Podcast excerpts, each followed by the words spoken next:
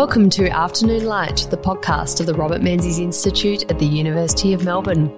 I'm Georgina Downer and I'm the host of Afternoon Light. Each week I speak to leading thinkers from around the world about Robert Menzies, his life, his era, and his enduring legacy. Hello, and on this episode of Afternoon Light, I'm joined by Dean Kotlowski, who is the Fulbright Distinguished Chair in the Arts, Humanities and Social Sciences at the Australian National University and Professor of History at Salisbury University, Maryland, United States. It's wonderful to have an international guest on Afternoon Light podcast. Dean, welcome. Thank you. Lovely to have you here at Melbourne University in the Old Quadrangle at the Robert Menzies Institute. Today, we're talking about a comparative study of Indigenous policy making in the United States and Australia, and one of the reasons why you're here in Australia. And I do think it would be really useful for our audience to understand what the history of Native American dispossession and experience with white settlement was in a very sort of potted history, because I'm not sure if Australians are totally aware of the circumstances. Well, we would begin with first contact with the arrival of Europeans or the invasion of Europeans of North America.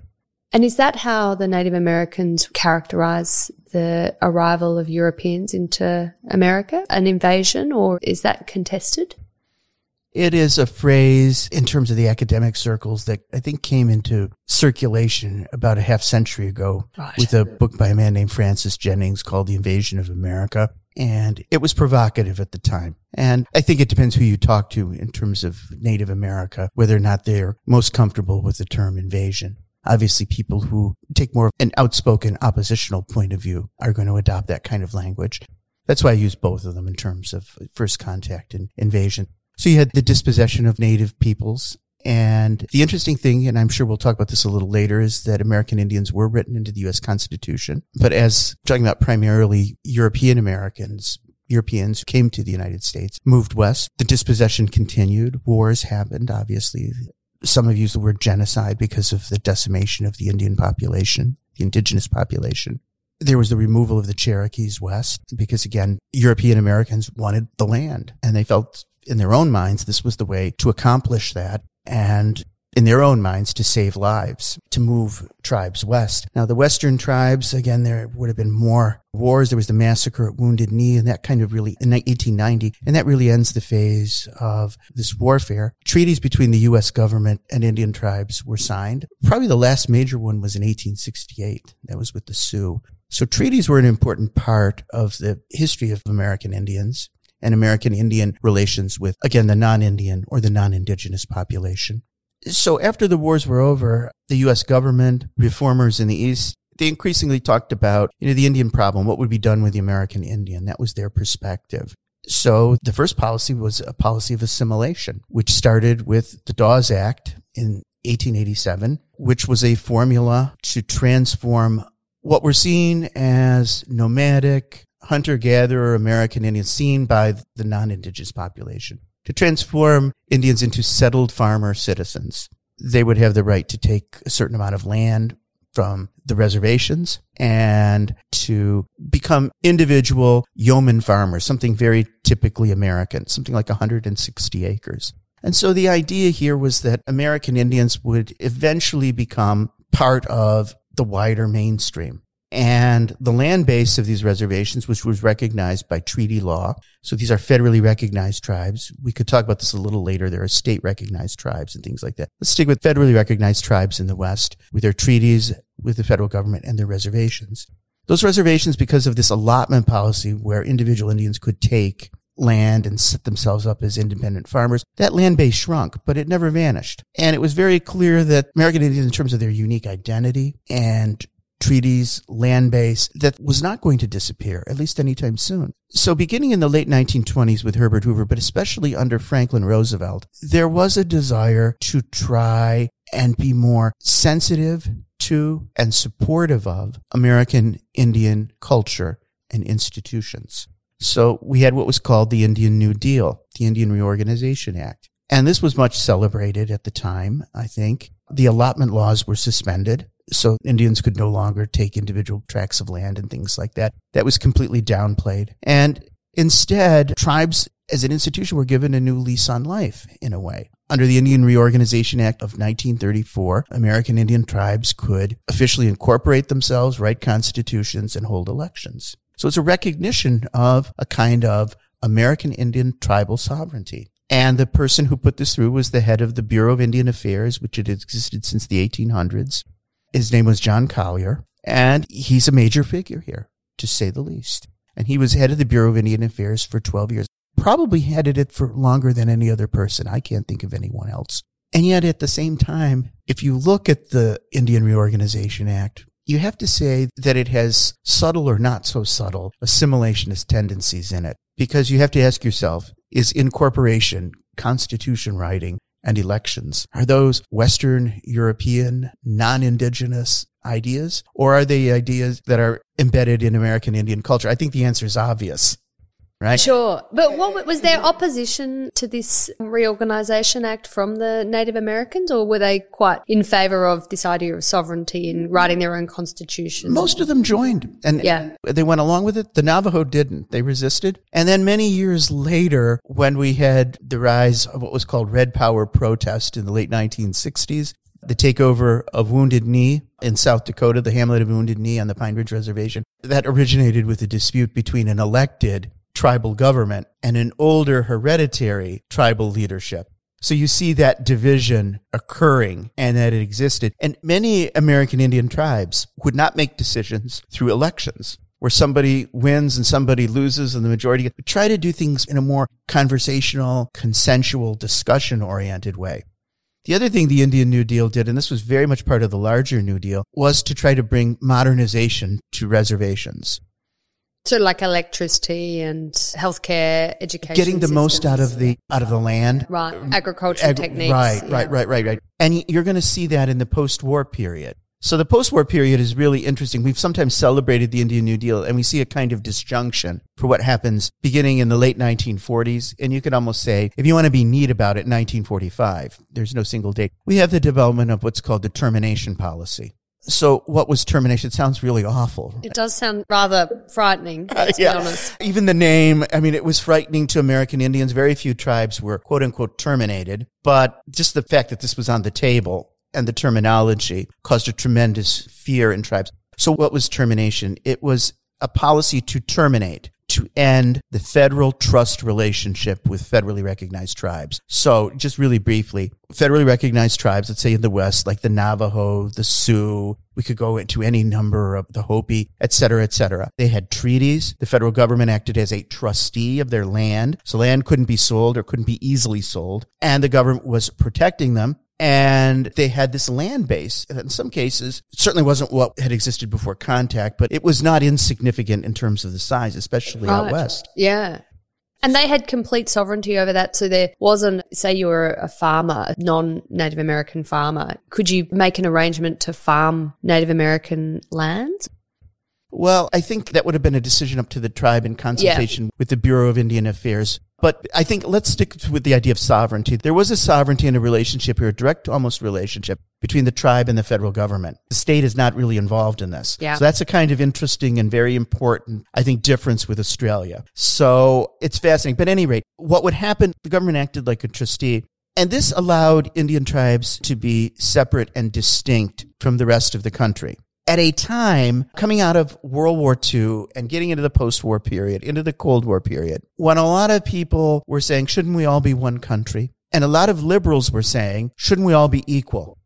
And we're using the American yes. meaning of liberals, so left wing people. Right. Yeah. Left wing people, people were the heirs of the Enlightenment. Yes. And people in the post war period who said African American rights is coming to the forefront. African Americans want equality. They want integration. A lot of these liberals in the United States sense, what they said was, well, Indians want the same thing. Of course, right? We all want to be equal. We all want to be part of this great America, this prosperous America.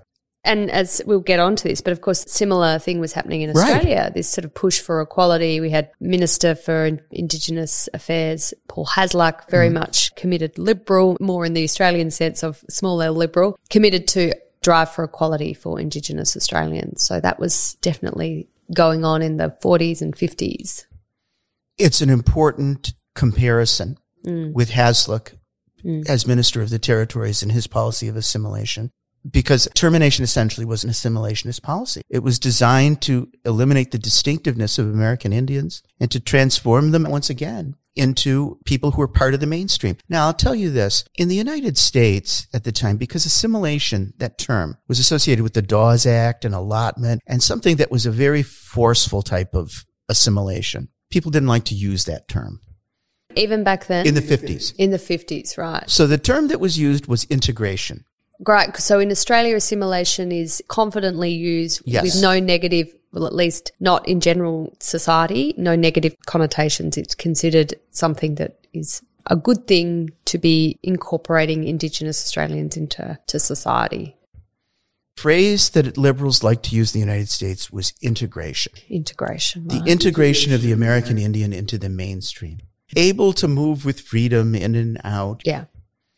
But it was assimilation. It, this is my yeah. argument. It was essentially assimilation. Sure. Now, in Australia, around 1965, people started to talk more about integration and make a distinction between the two. That integration is something where you could have more of your culture culture you were born in. Keep more of it. I think this is the assumption and being able to move on your own terms into the mainstream. But what happens when the government, whether it's the Commonwealth government in Canberra or the US federal government is essentially on the side of integration. I think it becomes assimilation. And what you did not have in the United States, we'll stick to the US here. You did not have with a lot of these post-war liberals, 40, late 40s, 50s, and 60s up to Nixon. You didn't have a companion celebration of native cultures for the sake of native cultures. You didn't see that coexisting alongside this talk of integration. There was a lot of talk about, well, we're, we, meaning the U.S. government, we're trying to modernize countries of the global south, helping them out with international technical assistance, what was called the Point Four program. Why don't we do the same thing with American Indians? And you could look in a way at those kind of globalized programs as being a kind of assimilation on a larger scale, but you see a similar impulse in both areas. So we're observing an aspiration for a monoculture, single American identity and culture where the Native Americans fit under that umbrella, as well as European, African Americans. Everyone's coming under this. We're American. We have one culture, one identity.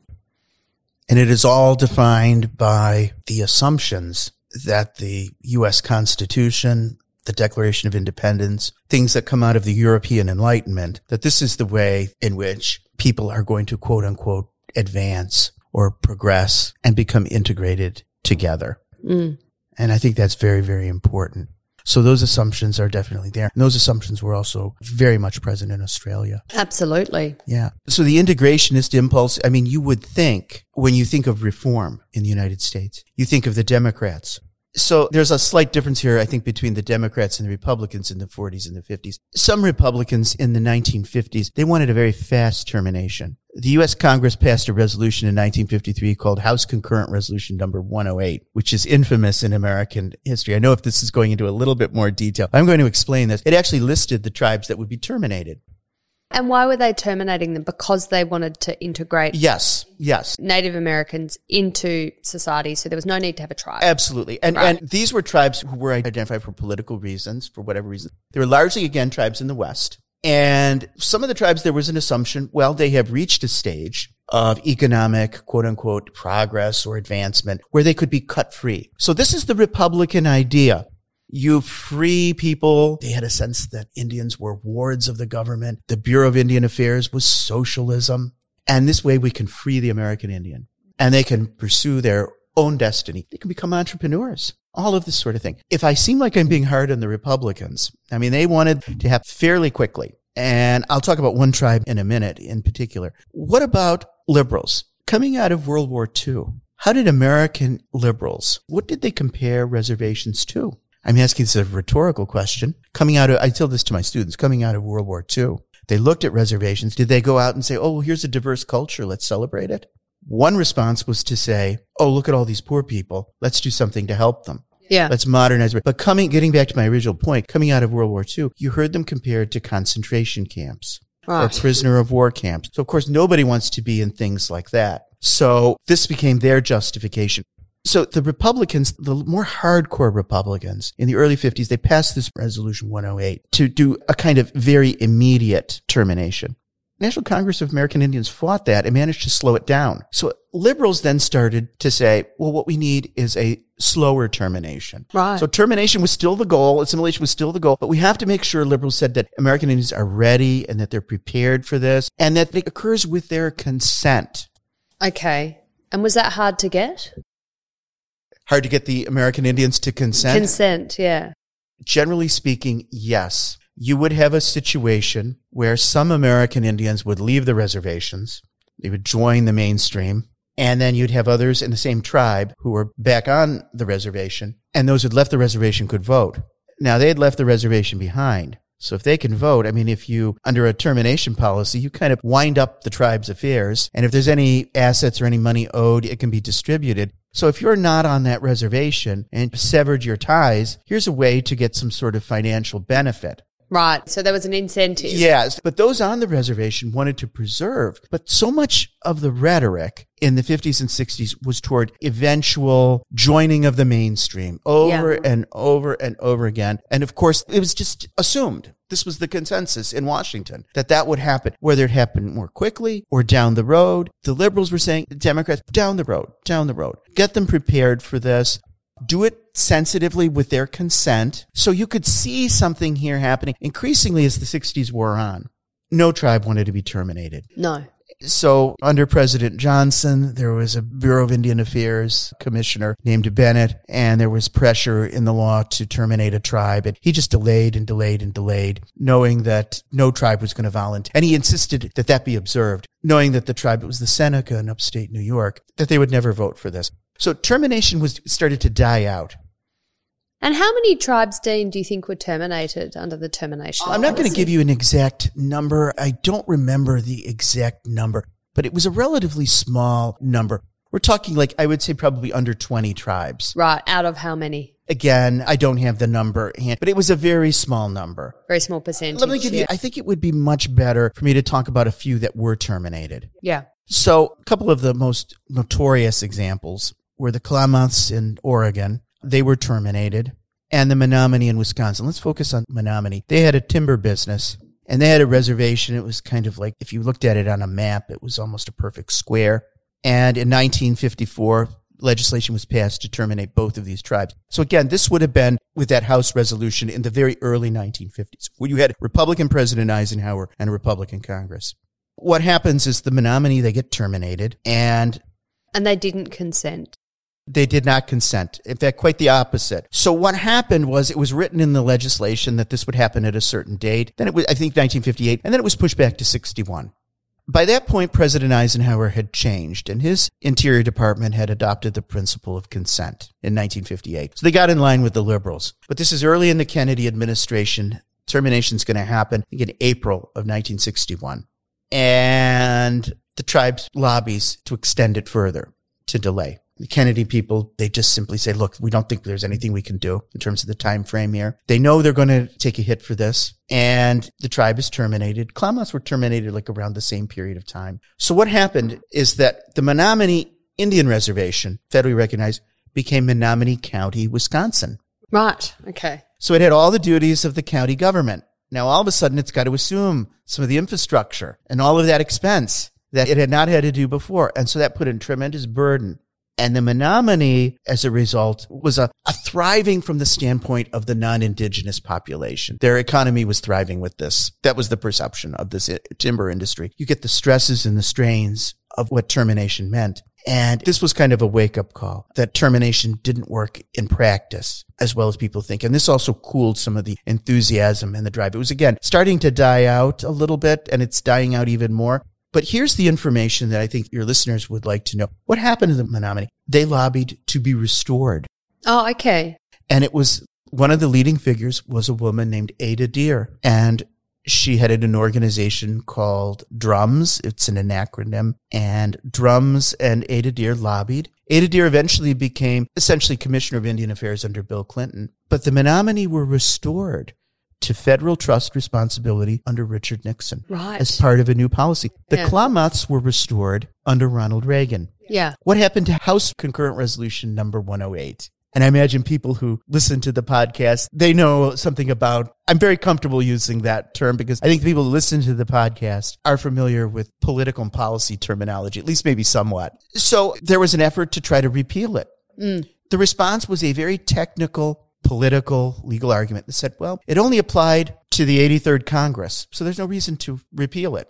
I mean, it only covered the two years that that Congress sat from 1953 to 55. For American Indians, this was something much more emotional, as you could imagine. And President Nixon called for it to be repealed, and he'd been in Congress. It was finally repealed under Ronald Reagan. So they took, at least it was a symbolic step. I'm saying a lot about Ronald Reagan here, but Richard Nixon is extraordinarily important to American Indian policy.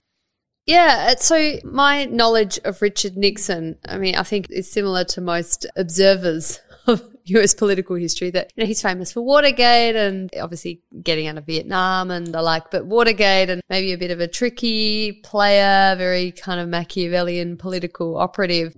This idea that he is quite revolutionary in the development of United States federal policy as it relates to American Indians is news to me. So talk me through that. What did he do for Native Americans? I like what you said about how he's remembered for Watergate. Yeah. And then probably Vietnam after that. Yeah. Depending on your perspective. If you're more favorable to Nixon, you might remember next the opening to China.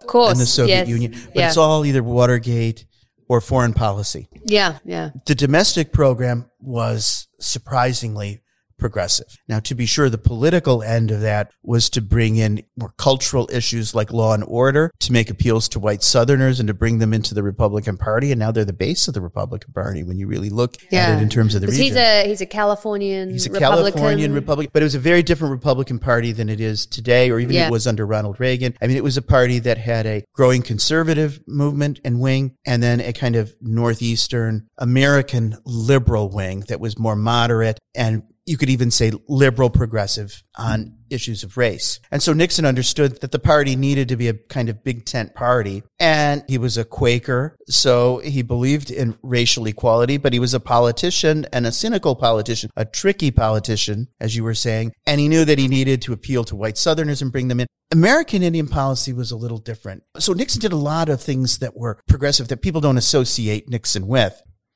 Yeah. Were there many Native American tribes that he would have had contact with in California? Excellent question. So there's a personal connection that he has with Yeah. Indians that other presidents did not have. He had a somewhat tense relationship with his father. It's not like Lyndon Johnson, where he always seemed to be looking for another father figure. Somebody joked that Lyndon Johnson had more surrogate daddies than any other politician, but Nixon kind of found one to some extent in his college football coach at Whittier College. His name was Wallace Newman, and he was a Luiseño Indian.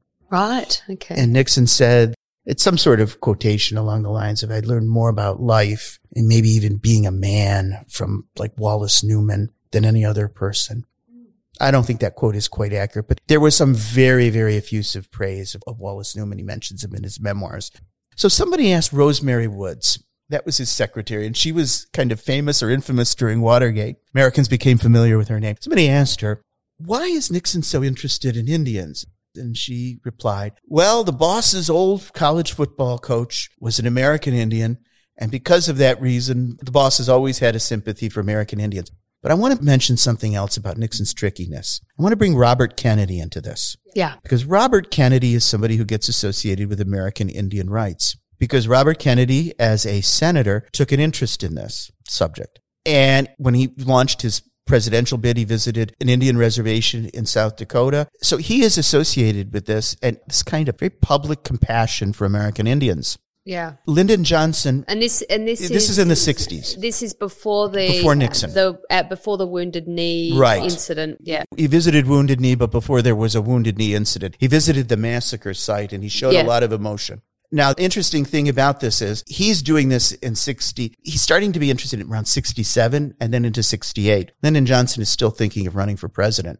So Johnson, before he exits the presidential race, they have been preparing a statement on Indian policy, the first ever presidential statement on Indian policy released. And they make a point of saying, we're not just doing this because Robert Kennedy said we're doing it, but you know what? It was partly motive. The fact that they said that Right. figures something out. when Hubert Humphrey becomes the nominee in 1968, he asks, let's take a look at what Kennedy was doing with Indians and let's bring that more into our campaign. Mm. Fast forward to Nixon. Nixon says to his chief of staff, Haldeman, please look up Robert Kennedy's position on American Indians. And Haldeman expressed it. He said, the president feels we need to show heart and that we care about people more.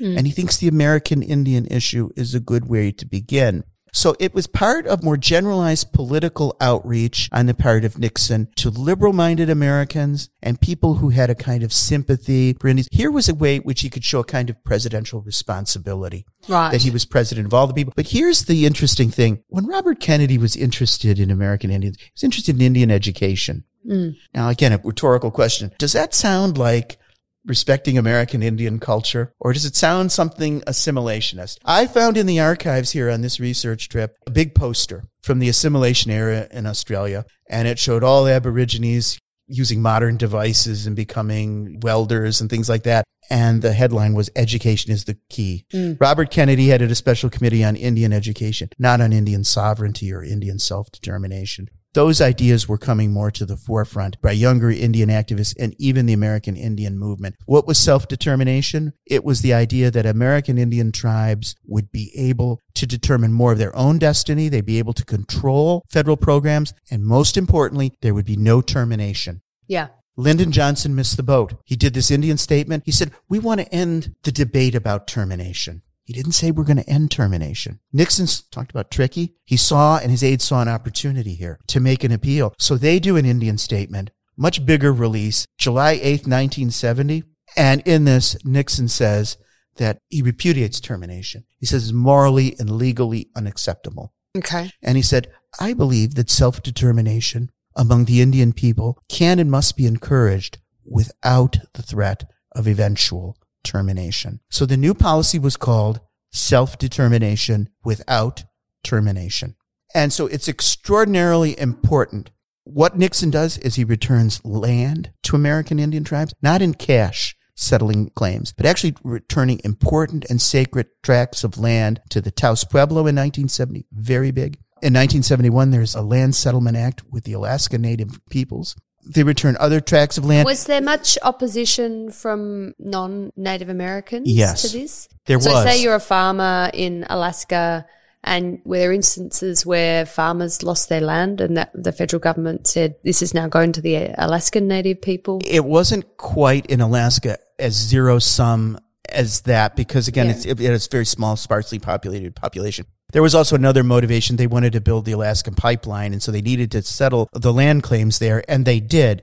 But I immediately jumped in and I said yes, because in New Mexico, where the Taos Pueblo were, and the place was called Blue Lake, senators from the western part of the United States, both Democrats and Republicans, tended to support the ranching interests, the grazing interests. You see this also in Australia too issues about mining and the land and access to that. And so there was resistance to returning Blue Lake, but Nixon just simply decided to overrule them and he pushed ahead yeah. on it. He did very few public events as LBJ did for African Americans. Under LBJ, the major African American legislation, the civil rights legislation was passed, major signing ceremonies. Nixon didn't have that. And by that point, race relations had reached a certain stage between blacks and whites that those symbolic gestures were not going to be very, very helpful. Right. But this was relatively new at yeah. least for the federal government. So when he returns Blue Lake, he has a major signing ceremony at the White House. And they overtly try to keep the Democrats who would, some, the more liberal Democrats who were favorable, keeping them out of the way so Nixon could sign this. And the legislation had caused some hurt feelings in the Congress. And yet Nixon decided that they would go ahead with the signing ceremony. So what happens here is that when Nixon leaves office, I could go through other things that Nixon did. You think of Watergate to get back to what you said, and you think of people gathering around the White House with their cars with bumper stickers that said honk for impeachment, things like that. You didn't have that from American Indians. So a reporter for the American Indian Press Association, just after Nixon resigned, put it this way. The Nixon administration, beginning January 20th, 1969, has been in the eyes of even its most critical observers, one of the most active in the field of American Indian affairs since that of the so-called Indian New Deal under Democratic President Franklin D. Roosevelt in the 1930s and 1940s. The Nixon Indian program, defined as self-determination without termination, went a long way toward making that phrase a major phrase of American Indians. statement in the analysis referred to the famed Nixon Indian message. So what happened was that President Ford followed this policy and reaffirmed it. So did President Carter. President Reagan took it a little further, talking about a government to government to government relationship between the federal government, the states, and the tribes, making them equal. And the Reagan period saw the passage of legislation that permitted and recognized the right of American Indians to have casinos and gaming. And that's quite a big industry now, isn't it, on the reservation? It is. And this shows you also how states can try to interfere because it got going because the tribe that were in the western states and also some of the, that were in the eastern states federally recognized they didn't fall under state law. So they had no restrictions about winnings, the jackpots. So if you wanted to really game, you would go to an Indian reservation, one of these startup casinos where you could become much richer. And so that's the competition the Reagan legislation gave states a little bit of a say, but this was a tremendous boon. And so what happens is that senators from gaming states like Nevada don't like this. Some of them liberals, people like Harry Reid. Remember Harry Reid, who was Senate Majority Leader? They want to start to look back at that legislation and maybe modify it right? In ways that are not as advantageous to American Indians. And it's fascinating how much American Indian life and policy has changed. A couple of prominent scholars wrote that by 1988, American Indian policy had progressed from what we talked about at the beginning, almost denial of tribal sovereignty to almost full recognition of it. Yeah. I mean, it's really an amazing change.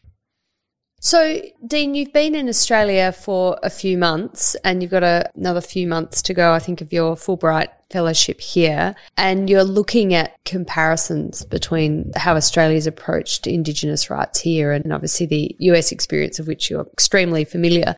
What's really struck you about the differences? Because, I mean, listening to you talk about the development over even just the 20th century, it seems there are huge differences. I mean, the fact that it's federal law, not state law. So Indigenous Australians came under state jurisdiction, except for the territories where the Commonwealth government was able to have jurisdiction. Indigenous people in Australia weren't counted in the census until the, the 67 referendum. They didn't get voting rights on the electoral roll until 1962. Land rights and native title wasn't until the High Court decided in 92 in the Mabo decision. And I mean, treaties, we don't have treaties with Indigenous Australians there's calls for some, and the state of Victoria that we're sitting in at the moment, they've just started that process. There's calls for some at Makarrata at a national level, but incredibly different ways of engaging with the Indigenous communities in our countries.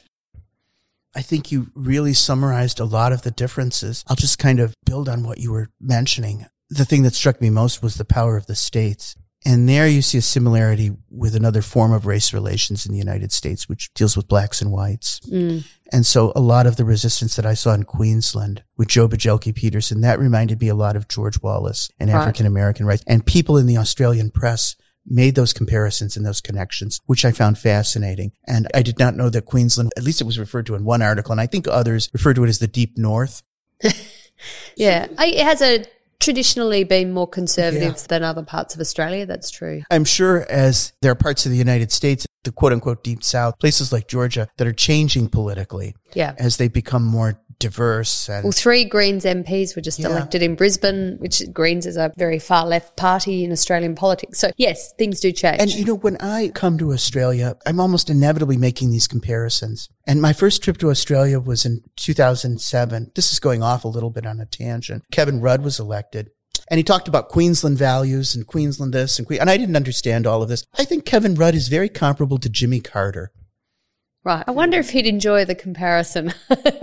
Increasingly, Jimmy Carter is seen as sort of a beloved figure in America. I thought he's he tops the list of, of worst presidents of the United well, States. Well, you, you, know what? He's there's a lot of revisionism that's going on with, with Jimmy Carter. Yeah. I mean, certainly he never rehabilitated his reputation, but it's interesting. Both of them kind of came from these areas of the country that were not part of the Northeastern elite. And it's also interesting that I think Julia Gillard might have been more of like a Ted Kennedy figure tied to more the labor unions of the traditional part of the Labor Party. And so Carter managed to survive his challenge and Rudd wasn't. But at any rate, I mean, so you have Queensland, you have Western Australia, very, very important. And the fact that the states had this power, it's an important thing, I think, for the listeners to think about. I think it goes back to the fact that the United States revolted and rebelled against the British crown. Yeah. And so there was a break. And what happened is that the US federal government inherited a lot of the powers of the British crown in foreign affairs. And so Indians are written into the US Constitution. And how are they referred okay. to in the US Briefly, Constitution? Yeah. But significantly. Yeah. Congress shall have the power to regulate commerce with foreign nations and among the various states and with the Indian tribes. So there you have a statement about who is responsible for dealing with American Indian tribes. And of course, it's the president who negotiates. So you've got an almost exclusive power here for the federal government. And that was recognized by the U.S. Supreme Court in a case around 1831, 1832 called Worcester versus Georgia, where the U.S. Supreme Court, led by Chief Justice John Marshall, the great Chief Justice, as he's known in the United States, basically made the argument that I kind of summarized that it is like the British crown and that tribes are like sovereign entities and the state has no authority over them. Right. And it's interesting in that clause of the Constitution that you've got Indian tribes referred to in the same clause as foreign nations. Absolutely. And obviously the states. So this sort of idea that they are separate sovereign entity is there from the get go. It's there from the get go. Yeah. And again, I think that there are other assumptions here that go into this in terms of distinctions with African Americans and why the states were technically the U.S. government has power over voting rights and things like that. But it allowed, I think for practical political reasons, unfortunately, the southern states after the Civil War to enact discriminatory legislation. But ultimately, they were able to reassert themselves. The federal government was in the LBJ era, the Martin Luther King Jr. era with the civil rights legislation. But extremely important that distinction. So when Nixon wanted to act, he could act very forcefully. He didn't have to really worry about the states. And in some ways, he didn't have to worry as much about Congress. Legislation, he did. But he could issue that statement and basically say, I'm not going to terminate any more tribes. So he could act forcefully. Malcolm Fraser, Gough Whitlam, when they're implementing the self-determination policy in the 1970s, that's a similarity. A lot of this is developing in the 1970s for reasons that are more grassroots oriented, but they have to be conscious of states' rights. Malcolm Fraser certainly was.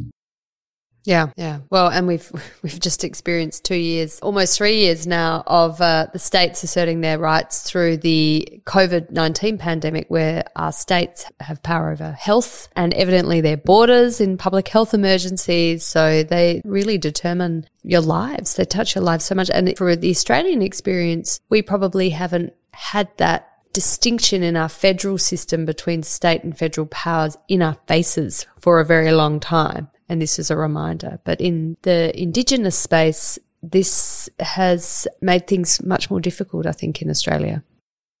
You know, when you look at the similarities and the differences between the two countries, kind of a similarity is that in the early 1970s and mid 1970s, a lot of the people in the Nixon White House who were dealing with American Indian policy had little expertise in it. So they didn't come with some of the assumptions mm. that maybe people in the past had had, and they were willing to make change. Something similar here in Australia too. People like Barry Dexter was on the council for Aboriginal Affairs and was the permanent secretary mm-hmm. in the Department of Aboriginal Affairs established under Whitlam. Nugget Coombs as well. So that's, I think, a very important similarity that people could come to this with a fresh pair of eyes and look at things. I think also too, there are international connections. Australia was very mindful of UN credit to the United Nations and criticism from foreign countries. This, both countries were vulnerable on this. President Carter tried to raise the issue of apartheid in South Africa. His vice president did when he went down there. And the white minority government of South Africa said, well, what about your treatment of American Indians? The East Germans criticized Ben Chifley in the early 1950s. This was a vulnerability that both countries had their race relations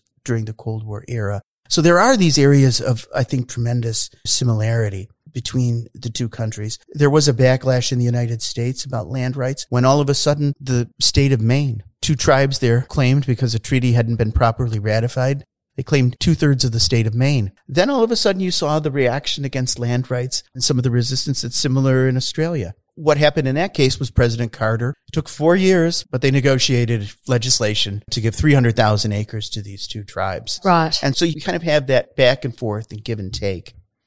So, Dean, Tell me, a big issue at the moment in Australia is discussion over an Indigenous voice to Parliament that would be enshrined in our Constitution. There's not a lot of detail about what it would do or how it would be constructed. And that will come, no doubt, in the next couple of years as we debate this and then ultimately it goes to a referendum. But how do you see Australia in that debate learning from the United States?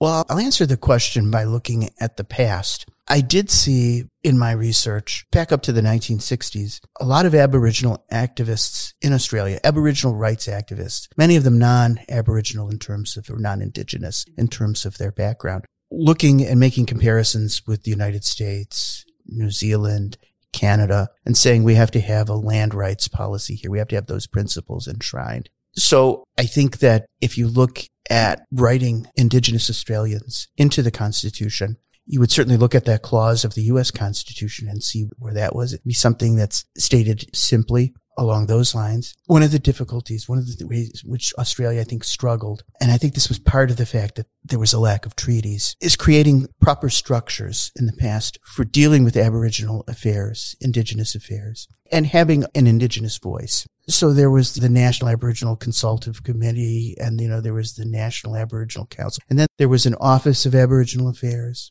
And there was the Department of Aboriginal Affairs. Then there was the Aboriginal Development Commission. There was the Aboriginal and Torres Strait Islanders Commission, the ATSIC. And I don't want to be prescriptive here.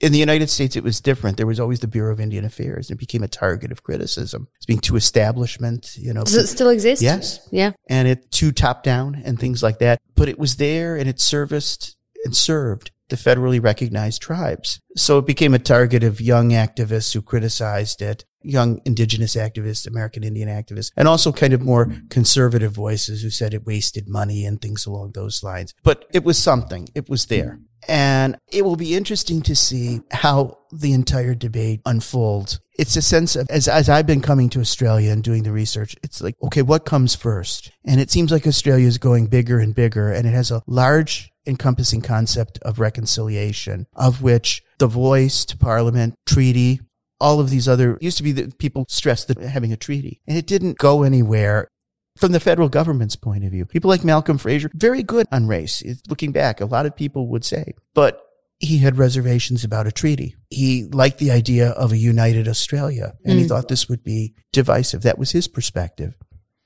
And that perspective still exists in Australia that there is a sense that putting one category of people, one race of mm-hmm. people mm-hmm. in the constitution over others divides Australia, doesn't unite Australia.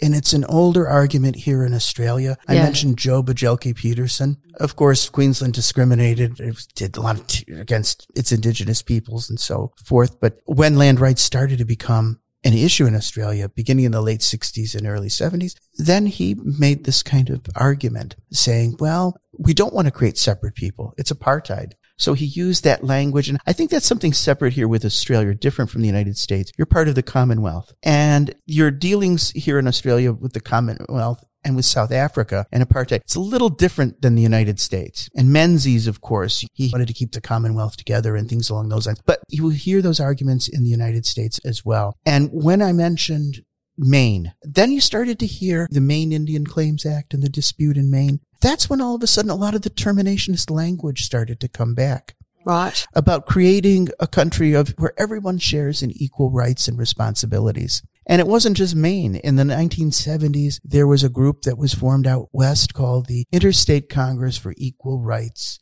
and Responsibilities. And it sounds wonderful, right? I mean, who could be against equal rights and responsibilities? But it was against, again, the idea of distinct or unique rights mm. for an indigenous population. And you know, this is quintessentially 1970s. The Montana branch of that was called MOD, and that stood for Montanans Opposing Discrimination. So they used this language, whether it was anti-apartheid here and also anti-discrimination in Australia and anti-discrimination in the United States as a way of opposing, as you said, the granting of something unique in terms of a voice and a space for an indigenous population. I think that if we studied other countries, we would find similar tensions.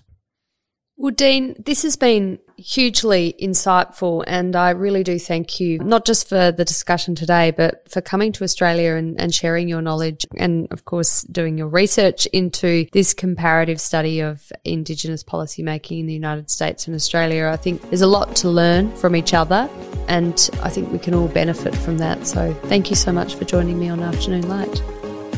Thank you. The Afternoon Light podcast is brought to you by the Robert Menzies Institute at the University of Melbourne. You can find more about the Institute and our podcast at robertmenziesinstitute.org.au. We're also on Twitter, on Facebook, and LinkedIn. We look forward to you joining our show next week. Thank you.